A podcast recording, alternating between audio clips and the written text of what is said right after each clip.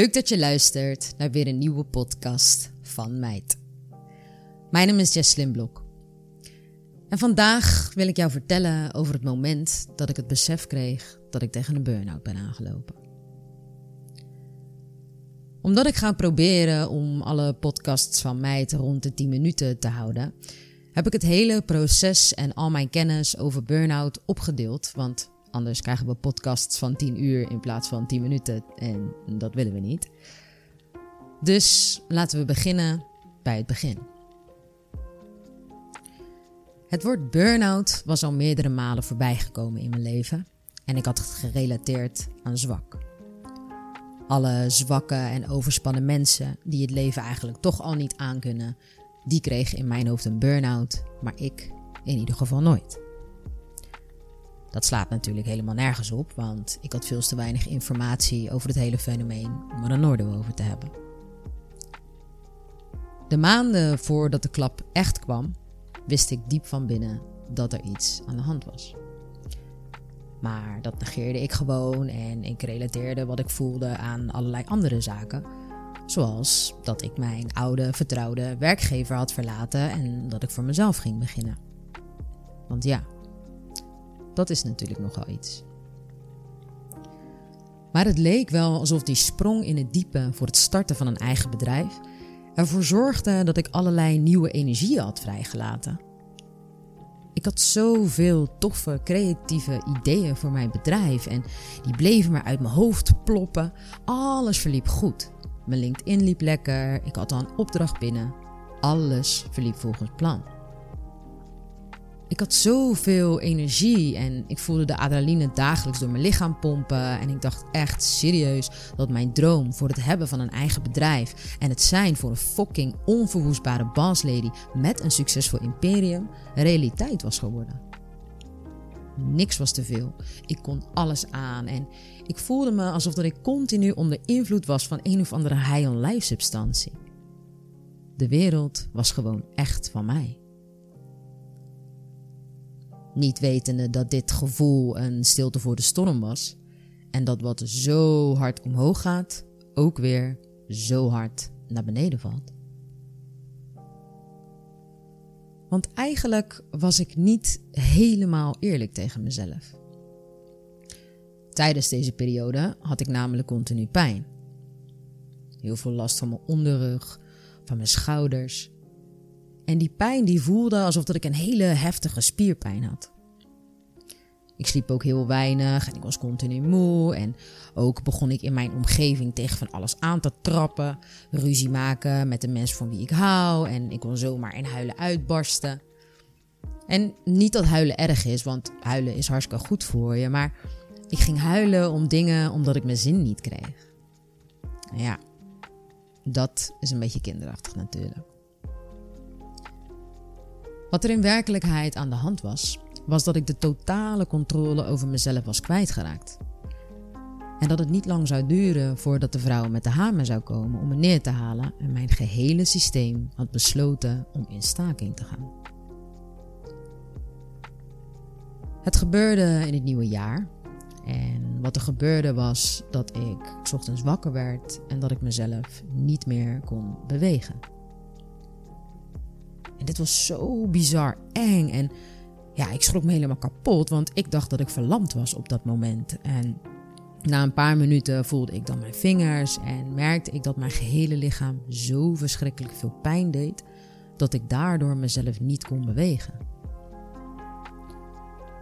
Helemaal uit bed moest ik helemaal voorover gebogen lopen, want als ik omhoog wilde komen, dan voelde het alsof dat iemand heel hard aan mijn ruggengraat trok. De pijn die ik in mijn lichaam voelde was bijna niet te verdragen. Dus ik belde de dokter voor een afspraak, want ja, wat moest ik anders doen? En ik denk dat ik het allerergste vond dat ik niet begreep wat er nou aan de hand was. En ik was bang dat het te maken had met het zo hard feesten wat ik had gedaan de weken daarvoor. Maar dat deed ik heel mijn leven al, zo hard feesten, dus ik snapte het niet. Maar ja, oké, ik kom aan bij de dokter en ik begin direct te huilen en met heel veel drama te vertellen wat er aan de hand was. En uh, de dokter luisterde zoals altijd heel aandachtig naar mijn verhaal. En toen ik klaar was, zei hij zo. Jeetje meid, je hebt jezelf helemaal compleet uitgeput. Je lichaam slaat op tilt. Je bent tegen een burn-out aangelopen. Dus ik stopte direct met huilen en dacht: Wat? Mijn dokter is helemaal gek geworden. Een burn-out? The fuck krijgen we nou? Dat past niet, dat kan niet. Ik moet een eigen bedrijf starten. Ik moet dit, ik moet dat. Dit komt allemaal helemaal niet goed uit. Ik accepteerde het niet en ik dacht zelfs nog even van: Oh, burn-out. Nou, dat is mooi. Dan weet ik nu wat het is en dan ben ik er volgende week weer vanaf. Ik kreeg van de dokter een verwijzing naar een psychotherapeut, want ja, verder kon de dokter ook niet echt iets voor me doen. En de dagen daarna ging ik vrolijk verder op het tempo wat ik gewend was en stonden mijn dagen volledig in het teken van een burn-out. Ik stopte niet met informatie opzoeken over hoe je van een burn-out herstelt. En alles wat ik vond, ging ik ook direct uitvoeren. Dus dan kan je denken aan het kleuren van mandala's, lezen van zelfhulpboeken, schrijven in mijn dagboek, mediteren, ademhalingsoefeningen doen, naar een floatingcentrum gaan. En ik ging zelfs nog half mank met echt bijzonder veel pijn naar de verjaardag van mijn peetkindje, omdat dat voor mij super belangrijk is. Maar dan kon ik daarna weer twee dagen niet lopen. En dan wachtte ik gewoon weer totdat ik een beetje kon lopen. En dan ging ik gewoon weer iets ondernemen. En ik had echt intens veel pijn. Maar ondanks die pijn gaf ik mijn hersenen geen seconde rust. En was ik bezig met uh, of hoe herstel je van een burn-out. Of ik lag op mijn bank te huilen van de pijn. En niet alleen van die pijn, maar ook omdat ik er gewoon geen ene fuck van begreep. Want ik deed toch alles om ervan af te komen. En hoe kon ik nou tegen een burn-out aanlopen? Ik stopte niet en ik maakte het eigenlijk allemaal alleen maar erger. En dat ik niet stopte en mezelf niet de rust gunde, was ook helemaal niet raar, want dat kende ik niet. Rust? What the fuck is dat? Een burn-out heeft lichamelijke gevolgen, maar die worden veroorzaakt door wat je denkt en wat je doet. En voor die burn-out leefde ik 24 uur met een strikt schema en een routine, waarbij ik heel veel verschillende soorten ballen in de lucht hield en altijd recht op mijn doel afging.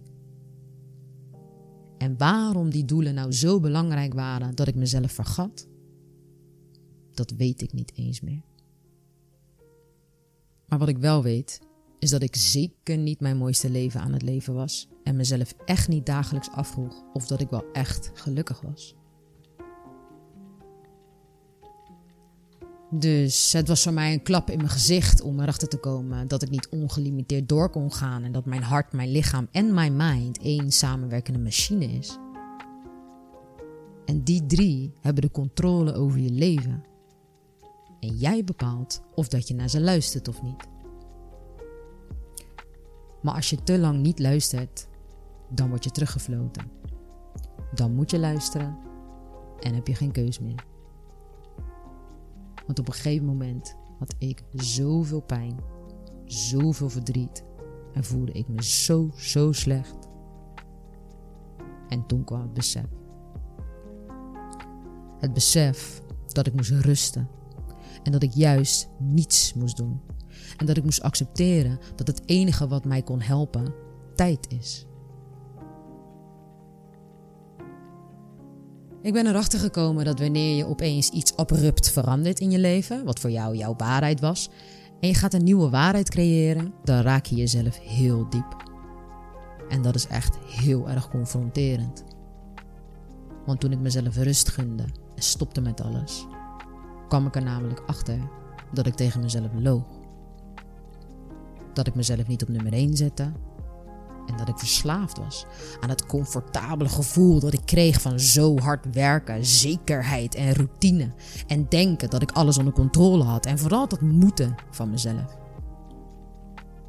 Maar ik moet helemaal fucking niks. En jij ook niet. En nu ben ik dankbaar voor deze burn-out. Want nu gun ik mezelf alleen maar rust en luister ik wel naar mezelf. Ben ik mezelf aan het leren hoe ik mezelf op nummer 1 zet en hoe ik mijn hart, mijn lichaam en mijn mind als een geoliede machine kan laten draaien. Want wat voor mij en voor jou de waarheid is, dat is het enige wat telt. Jij bent het centrum van je eigen universum en jij bent verantwoordelijk voor je eigen geluk. Dus ook om eerlijk te zijn naar jezelf. En om naar je leven en je 24 uur te kijken en te zien of dat je daar echt oprecht gelukkig mee bent. Want als je dat niet bent, dan ben je jezelf verplicht om al je power en discipline en alles wat je over jezelf kan vinden samenvoegt en dat allemaal in je 24 uur stopt en ervoor zorgt dat je je mooiste leven leeft en dat je gelukkig bent iedere dag. Want dat ben je namelijk waard.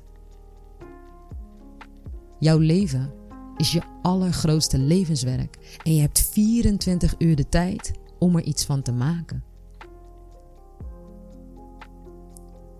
Dus bedenk goed wat je met je 24 uur doet.